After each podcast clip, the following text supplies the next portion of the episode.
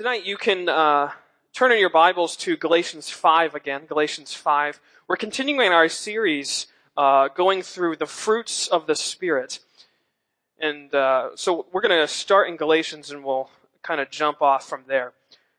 As we've been going through, uh, the thing that's been reiterated uh, over and over again, I believe, is the fact that these fruits of the Spirit are descriptors of the Christian.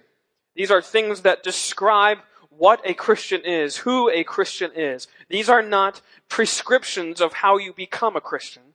These are things that the Holy Spirit does in us, and they are the fruits, that's a good word, the fruits of His work in us.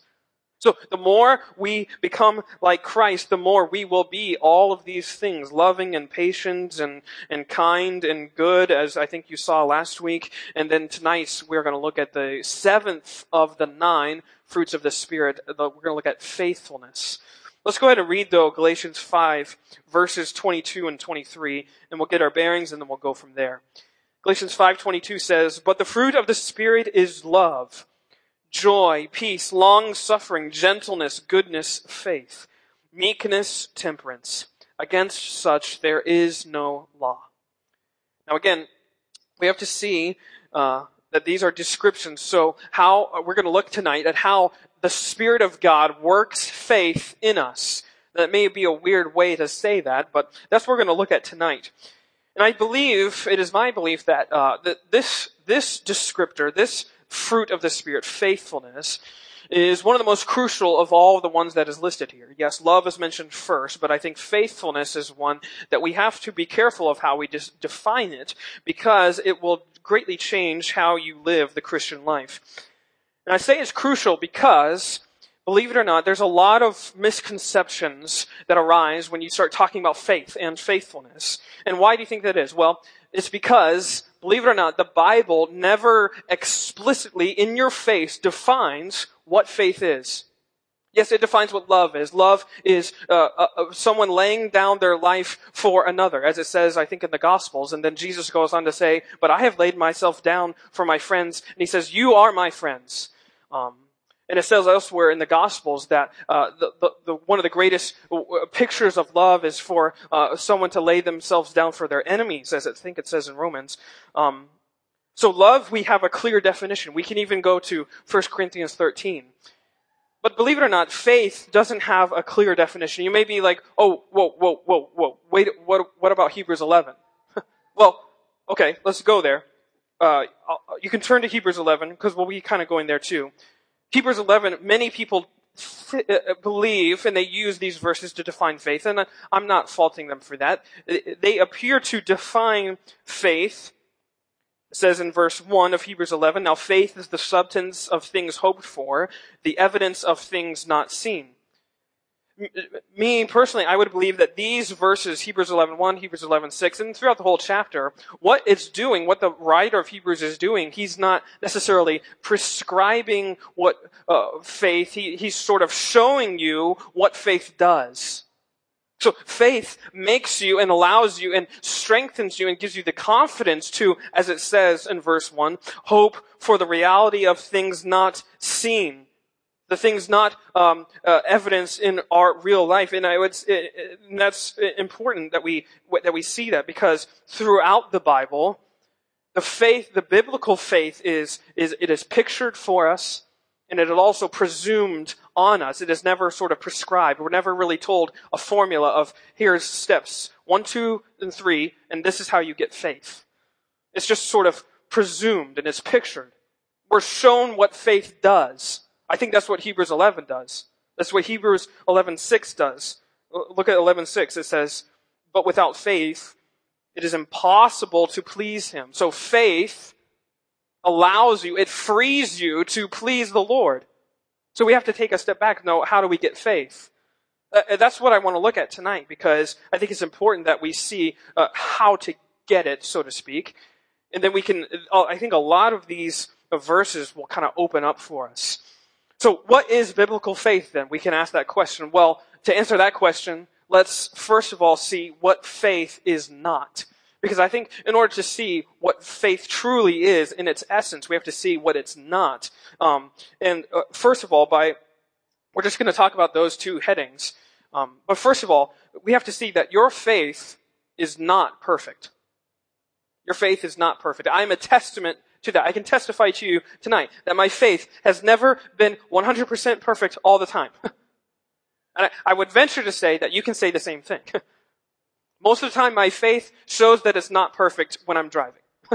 uh, because people do not know how to drive. No, uh, I just see it more because I think I know better. No. Uh, anyways, your faith is not perfect. And I don't think it's supposed to be. You know, some people uh, like to believe that that when you have faith in Jesus, you are putting on sort of a Superman suit that allows you to have uh, things bounce off of you that, that you're, you become sort of impervious to uh, suffering or uh, impervious to anything that uh, happens in life. And you know, those prosperity gospel preachers will say that if you want to get rid of the negatives in your life, just have more faith or just give me a nice donation, and then you won't have anything wrong. And that, that's an evidence of your faith, right? You just have to have more of it. And then and the reason why you're having all these negative things in your life is because obviously you're not faithful. Obviously you're not being uh, faithful in your uh, walk with God, right? You're not naming and claiming this thing. So obviously God is, is, is trying to judge you for that or something like that. That is not faith. Faith, by the way, is not a force field against suffering. It doesn't block you away from being phased by life. I mean, how many can, you don't have to raise your hands, but just think in your heads, how many of you have been tested and tried severely after you have put your faith in Jesus Christ? Most likely, it's every one of us here. We've all been tested and tried and put through the fire, as it says in 1 Peter, uh, because God is refining our faith to make it more like his. Faith doesn't make you a superhero. And actually, I think sometimes we can see that um, we look at uh, these people in the Bible as if they are superheroes. You know, Hebrews 11, uh, the, the, the famous chapter called the Hall of Faith, so to speak, where it lists all these people and what they did, and that you can see the faith of Abraham and Moses and Joseph and this person, that person. We're made to see these quote unquote heroes of the faith, but they're actually not heroes, I don't think. I don't, I don't think these people are heroic, especially not because of their faith. They're heroic because Jesus was faithful for them. They often failed many times. Moses failed. Joseph, he failed. Abraham failed. Gideon, Gideon is always lofted up as this guy who is super, super faithful. If you read those passages in, in, in Judges, where it's talking about Gideon and he's going up against those massive armies and he's whittling down, uh, God is whittling down his army. That's actually a, a, story about how Gideon is, his faith is being tested over and over again. He, he is actually not courageous, believe it or not. Gideon is not the courageous, superhuman, uh, awesome hero that we paint him to be. He's actually a man who doubts. and what does God do to this doubting guy? He, he takes his army from 30,000 to 300 and he's like, okay, now go into battle. So uh, the, the, we have to see that the, these people, these heroes, these figures of the Bible, as uh, people that, guess what? They're just like us. They're humans who, who fell and they, they failed and they had faults and they had doubts. And through it all, what they were made to see is that, that they weren't made to be remembered because of their faith, but because of God's faith. That's why they re- we remember we remember them because of they the Christ that they point us to that the the true and better Joseph is the uh, Jesus Christ who who is our brother. We can go on from there. So we have to see your faith is not perfect. It doesn't uh, it's not a force field against suffering or anything like that. But also number 2 I think this is important. Your faith is not blind that's an important one to think about, to ponder, to chew on, because uh, a lot of people, uh, a lot of teachers will try and, and try and get you around this idea that, that, the more fear that's involved, the more faith you have to have. So therefore, that type of faith is of more spiritual value, right? So the more you don't know, the more you just have to trust God. So that's what real faith is. I, I don't, I, I don't think that's, that's true. You know, there's kind of this movement that says that, uh, that, that, that, this true biblical faith is found when you sort of abandon all your possessions, just get rid of everything that you have in this life, and you just go to some uh, foreign uh, field and you pioneer for Jesus. I don't think, uh, yeah, maybe sometimes God is calling you to do that, but I don't think that that is the, that's not the standard for biblical faith. God is not calling every one of us here to go off to Timbuktu to serve Him in some way. Sometimes He's calling us to this location, and we have to be responsible to, with our locality. I think that's important to remember. You know, sometimes it, it, it kind of reminds me of this thing as, as if you were like a pilot and you just put on your, your, your, your, your jet on autopilot, right? And you're like, oh, God's gonna come through. I don't have to worry. I don't have to fly this plane at all because God's going to come through. So I can put on autopilot and just sit down. How many, there's so many stories about pilots that have done that and they've crashed planes into the sides of mountains. to take that to a spiritual sense, faith in God doesn't allow you to put your spirituality on autopilot. You are still responsible for the things that are in your life. You're still responsible for the people that are in your life. So we're not all just called to uh, have some sort of blind faith as if we're sort of leaping into the dark and just, God's gonna catch me. No, that, that's not faith. So moving quickly to what faith is, there's like this common, you know, illustration when people, teachers are talking about faith that, you know, it's like this chair, right? That I know that this chair is going to hold me, so my faith is pictured when I sit in this chair and I'm held up. yeah, sort of, but I want to I want to go a little bit further than that because it's not a chair that we're putting our faith in. And when I want to tell you about what faith is, I want to sort of tell you the story about this guy. Have any of you heard of the missionary John G. Paton? Have you heard of this guy? No, I didn't think so. Uh, he's sort of a not a super well known missionary, but John G. Paton was a missionary to the uh, New Hebride Islands in um, the South Pacific. Uh, that's sort of like near Fiji and the Solomon Islands. He was a missionary there in like the late 1800s, um, and he went there uh, in service for Jesus Christ. And he went there, and they didn't have they they didn't have a written uh, codified language. They had something verbal, but it was nothing written down. So he began being in and, and uh, um, living with them and he began trying to figure out how he was going to translate the Bible. And so he kept picking up on words and phrases and, and little things and he kept noting them in this notebook. And so he was, he was, he was working on a uh, New Testament translation. And what he began to realize, believe it or not, there was no word in their verbal vo- vocabulary for the ideas of belief or trust or faith. They had no sort of uh, phonics for that, so to speak. So obviously that would pose a problem if you're trying to translate the New Testament. if you don't have something to convey that idea. So one day, though, uh, John G. Paton and this one of his friends from the village, a native, they were out hunting, and so they came back and they were they were very exhausted from this long and grueling hunt, and so they just sat down in these two chairs, kind of overlooking the South Pacific Ocean.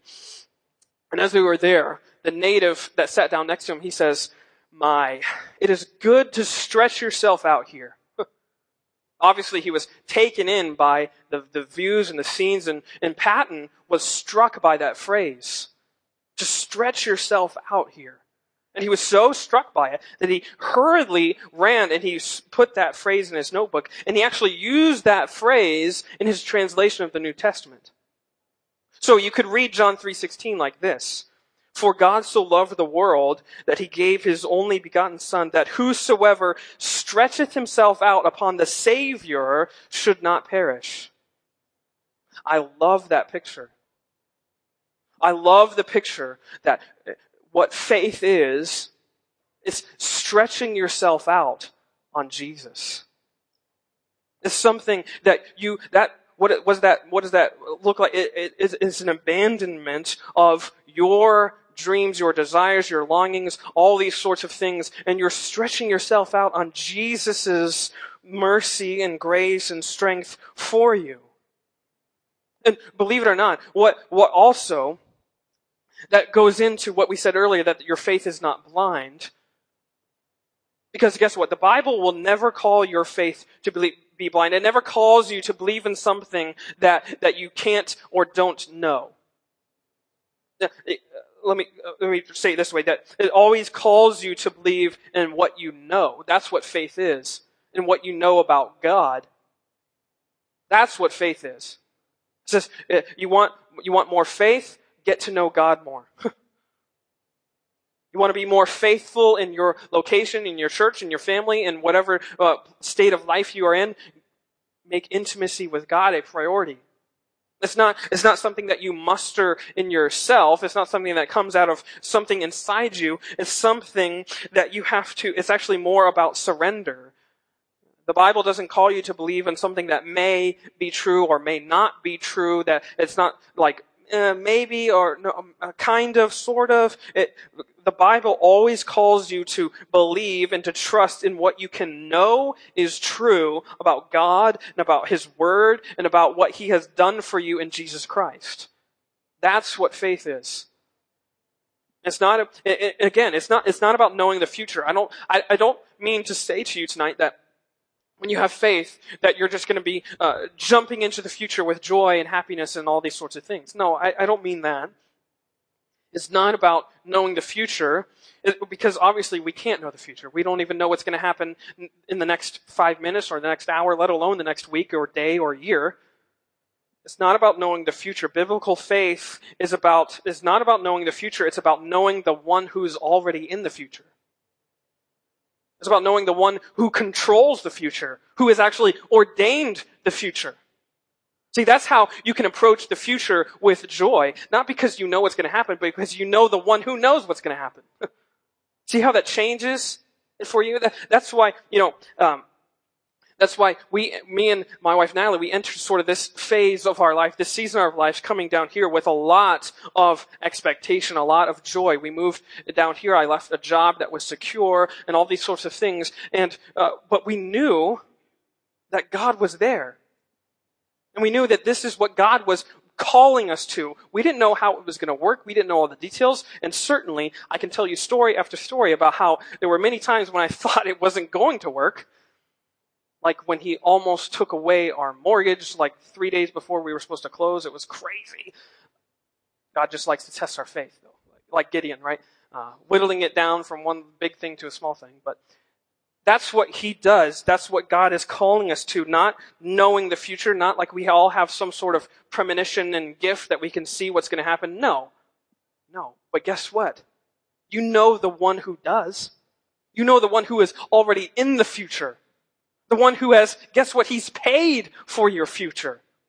All of your future faults, Jesus has paid for by his blood already. You, that's the one you are called to know. And that's what faith is. It's stretching yourself out. It's laying yourself down on Jesus' feet and saying, you have my future. You have my life. And, and you know, God may, yes, like, like Jesus called us here into this place and we are so thankful that he did. He called us into the unseen. Yes, our future may be unseen. We don't know what's going to happen. We don't know what it's going to look like. We don't know how it's going to work. Things like that. But it's never truly unknown. In the sense that you, you, that you can't have assurance that this is what God is doing for you. You can have assurance because God is already there. Uh, listen to this quote by, uh, have you ever heard of um, My Utmost for His Highest, Oswald Chambers? Uh, it's a great, great devotional. Well, big fan, yeah, that's right. He has this great quote in one of his devotions. That's one that stuck with me uh, many for many, many years. He says this: Faith never knows where it is where it is being led, but it loves and it knows the one who is leading. That's what faith is. It doesn't presume to be a, a, a, a, genie and know the future. It does presume to know the one who does. And that's what faith is. It's stretching yourself out on that person, not on your strength, his strength. And that's how, that's how I can say that faith isn't blind. You're not, you're not leaping into the, into the dark of the future. You're leaping into Jesus' arms. That's a way, way better position is stretching yourself out on the God of the past and the present and the future. Look at, um, turn with me to Matthew chapter 6. Matthew 6. These are some fantastic verses, and I think they uh, go on to kind of prove what we're saying here tonight. Matthew 6, look at verse 33. Jesus says, But seek ye first the kingdom of God and his righteousness, and all these things shall be added unto you. Take therefore no thought for the morrow, for the morrow shall take thought for the things of itself. Sufficient unto the day is the evil thereof. You are putting your hope, your life, on someone who already knows the future. Don't worry about tomorrow, he says. It has enough cares for itself. Be content and be present where you are. I think that's what he's saying. That's what biblical faith is. Again, stretching yourself out on God's faithfulness. His faithfulness for you. See that that that's a game changer. Look look at Hebrews chapter 13. Hebrews 13:5. You probably know this verse. It says this, let your conversation be without covetousness, and be content with such things as ye have, for he hath said, I will never leave thee nor forsake thee. That's God's promise to you. That's God's covenant of faithfulness to you. And guess what? You know why I can say with utmost confidence that you can stretch yourself out on that promise? Well, I'm going to read this verse for you. Numbers, Numbers chapter 23 verse 19. So in the Old Testament, God says this, God is not a man that he should lie, neither the son of man that he should repent. hath he said, and shall he not do it? Or hath he spoken and shall he not make it good? What that verse is saying is, God can't lie. So if he says something, you know he's going to come through for it. He's going to fulfill it. His covenant to you is that he's never going to leave you or forsake you. So you can bank on it. You can trust in it. You can stress yourself out on that. Regardless. And look what he says. Uh, I'm going to go back to Hebrews chapter 10 because the writer there even he goes back, and so we can see this progression. Hebrews 10:23 says this, "Let us hold fast the profession of our faith without wavering." And why don't we have to waver? Because we know that God can't lie. For he is faithful that promised. We can hold fast we can hold fast to the idea of laying ourselves out on Jesus because God can't lie and He has promised that He will never leave us or forsake us. Period. That's what faith is. You can stretch yourself out on God in confidence because He is eternally faithful. And again, He can't lie. He can't deceive you. And that's what I think faith in Jesus means. It, means laying your all at His feet and being okay with where He's placed you and what He's prepared you for. You know, I can think about that in my own life that, that uh, uh for uh, many years I was in a job that personally I hated. You know, I was in a job in a place where uh, I knew that God was calling into ministry, but God was not allowing that to happen. He was uh, closing this door and closing that door now I look back on it with, you know, 2020 vision, I can see God was preparing me for something way better than something that I would force. So why would I be faith, uh, why would I have faith in myself when I know that He has prepared me for something way better? It's, we can use this picture here of stretching yourself out on God uh, not only for faith in your life, that yes, for the future, yes, for whatever God's going to have for you in uh, the next season, but more importantly, we can stretch ourselves out on Jesus for salvation. And I think that's where this true picture of faith in the, in this sense comes into full sort of vivid contrast. Because you see that the faith that saves you, the faith that justifies you isn't a, I, I hope I'm, I, I hope I'm doing enough, or I hope he doesn't remember this fault, or I hope he doesn't uh, think about this, or, or the faith that saves comes when you stretch yourself out on Jesus' words, it is finished. That when he said it is finished, that he meant it. That when he paid for your sins. He paid for them in full. He didn't give you 99 cents and be, okay, make sure you give the last penny to get your redemption. Jesus paid the whole purchase, and it wasn't 99 cents. It was an infinite debt that you owed. And Jesus paid it in full. And not did he just pay it in full, he, he credited to your account an infinite resource of righteousness. That's what you are stressing yourself out on. That, that you are a, a vile, vile sinner, a person who deserves all of the torment of hell, but you have found a Savior, or better, the Savior has found you, and He has made a way for you to be rescued. That is the Savior you are stretching yourself out on. The faith that's inspired by the gospel is the faith that believes in Christ, as it says in Romans and as it says in Hebrews, this once for all payment of sin. I'm in Hebrews 10. I'm going to read verse 10. It says, by the which will we, uh, excuse me, by the which will we are sanctified through the offering of the body of Jesus Christ once for all. And that's really important. Because the writer of Hebrews is talking to people that were really familiar with the Old Testament sacrificial system. And so in this system, they would make daily and weekly and yearly offerings for their sins. So they would come to this place and they would slaughter lambs and that blood was a symbol of the, of the atonement that Jesus would make one day in the future. It was a symbol. It was something that they were putting their trust in. They were putting their trust in the idea that this was representing what Jesus was going to do. And the thing that the writer of Hebrews notes is he says um, that, that, that they weren't sufficient. Why? Because you had to keep doing them. It wasn't like one lamb paid for everything and you didn't have to do it again. You had to do this daily, weekly, yearly. It was something you were constantly doing. It was a part of your life, the sacrifice what he says is in Hebrews, and what the argument that he's making throughout this book is that uh, the faith of the gospel is the faith to believe that this Jesus, he paid for it all one time. He paid for everyone's sins. For the whole world. That's why he says in John 3 that God so loved the world that whosoever would stretch themselves out on Jesus might not perish but have eternal life.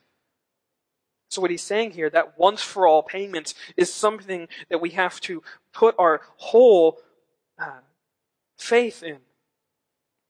And that's how we can see that this Spirit of God, the Holy Spirit of God works faith in us.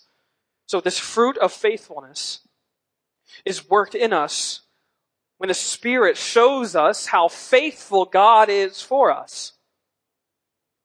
That's where the fruit of faithfulness comes from. It doesn't come from you uh, uh, sort of uh, being more faithful. It comes from Jesus showing you how faithful He is. You see how that works? It's the Spirit working in you to chisel away your own faithfulness in yourself. That is one of the most uh, things that tries a lot of Christians, a lot of believers. They end up trusting in themselves rather than in Jesus. And what the Holy Spirit does throughout our lives is He chisels away this thing and this thing and this secure security and that security. And what He's doing, like He was doing for Gideon, and like He does for us, He's whittling away all the things that we can rely on that aren't Him. Finances, friends, family, job, whatever it is, he's going to whittle it away and, and, and show you that he is a way, way better sufficient resource of faith than you are. Actually, it says in Lamentations 3 that he says, Great is thy faithfulness, O Lord my Father. I love that verse because God is great in faithfulness. And that's how we have to see that your faithfulness isn't sort of the channel uh, uh, by which you earn God's favor. It's actually the channel through which you trust in God's favor for you. So it, you have to see that, that God has put his favor on you in Jesus Christ. Yes, for everyone. But some people don't believe in that favor. They reject that favor. They reject that gift, as it says in Ephesians 2. They turn it away and they trust in themselves. So the faith that this Holy Spirit brings in us is the faith to believe that Jesus has once and for all paid for sin and that favor is secure. So now we earn the title and we wear the title from Romans chapter 8 1 that there is therefore now no condemnation for them who are in Christ Jesus. Because of that once for all payment. Our faith in God the Father is, it is stirred and it is stoked by the faith of God the Son. Yes, even in our wavering and even in our waffling. You know, we, uh, as I, I, I kind of said at the beginning, that my faith isn't perfect. I waver, I, I waffle, I show my unfaithfulness a lot of the times. But you know what's amazing is that God is always faithful. I want you to look at this verse. This verse is incredible. 2 Timothy chapter 2. I want you to highlight this verse, mark this verse or do something that you do. If you don't want to write in your Bible, that's fine. Just put this verse in your brain. Because this is what will stir you. So when you do mess up, not, I'm not giving you a freedom to mess up, but when you do, because I know you will, because I do, when you do, this is Jesus' promise for you. And this is what allows us to kind of get back up after we've fallen. What does it say in 2 Timothy 2.13? This is awesome. If we believe not, yet he abideth faithful, for he cannot deny himself. Or you know how we can say that? If you are faithless, he is faithful still. Because he can't deny himself. He has promised to be faithful for you. He will never leave you nor forsake you. And that is his promise. He can't break that covenant. And so what that means is that when we fall, Jesus is right there to pick us back up. And it pushes us to move forward even stronger. Because Jesus is always there. And that's what this faith is. It's stretching yourself out upon the good news of Jesus Christ for you. Forever. And, and why is this sort of relevant to us? Well, it was relevant to the Galatians because if you remember, if you're in Galatians still, you might not be because I've taken you to a couple places, but the, the book of Galatians, it was written because the, the Galatian Christians were uh, up, they, they had been sort of upset. They had been confused by some false teachers that had infiltrated their church. So Paul had come and he had established this church and he had preached the gospel to them and he had preached the gospel of, in, of, of salvation by grace alone through faith alone in Jesus Christ alone. And he established this church and then after he had left, these guys came in called the Judaizers, and they were like, yes, that, but also you have to do this too. And then, and then that's when your faith is secure. And so, if you're, uh, actually I'm going to read this verse because it's pretty amazing. So in Galatians, um, 3, I like, Paul is so blunt. He says, O foolish Galatians, who has bewitched you that you should not obey the truth before whose eyes Jesus Christ hath been evidently set forth, crucified among you? you guys, you fools, what are you doing? Don't you remember what I, what I taught you? And he goes on to say, look at verse 3 if you're there. He says, Are you so foolish? He says it again. Having begun in the Spirit, are ye now made perfect by the flesh? Having begun by the Spirit. Uh, do you think that your faith that saves is, is confirmed by something that you add to it? No, no. It's begun by the Spirit and it's going to be finished by the Spirit because God has promised that and He can't lie. That's why it says that this work is something that Jesus does, that God does, that this Holy Spirit of God does in us. He works faith in us by showing how faithful God is for us. Paul goes on to prove that throughout the rest of this book, uh, throughout the rest of the, his letter to the Galatian church is just that. That don't rely on your own faith. Stretch yourself out on Jesus. We can kind of think of it like this. That, that faith in ourselves, when we have more confidence in what we can do and what we are, that's almost like your, uh, uh, it's like what I, I would I uh, call it rowboat religion.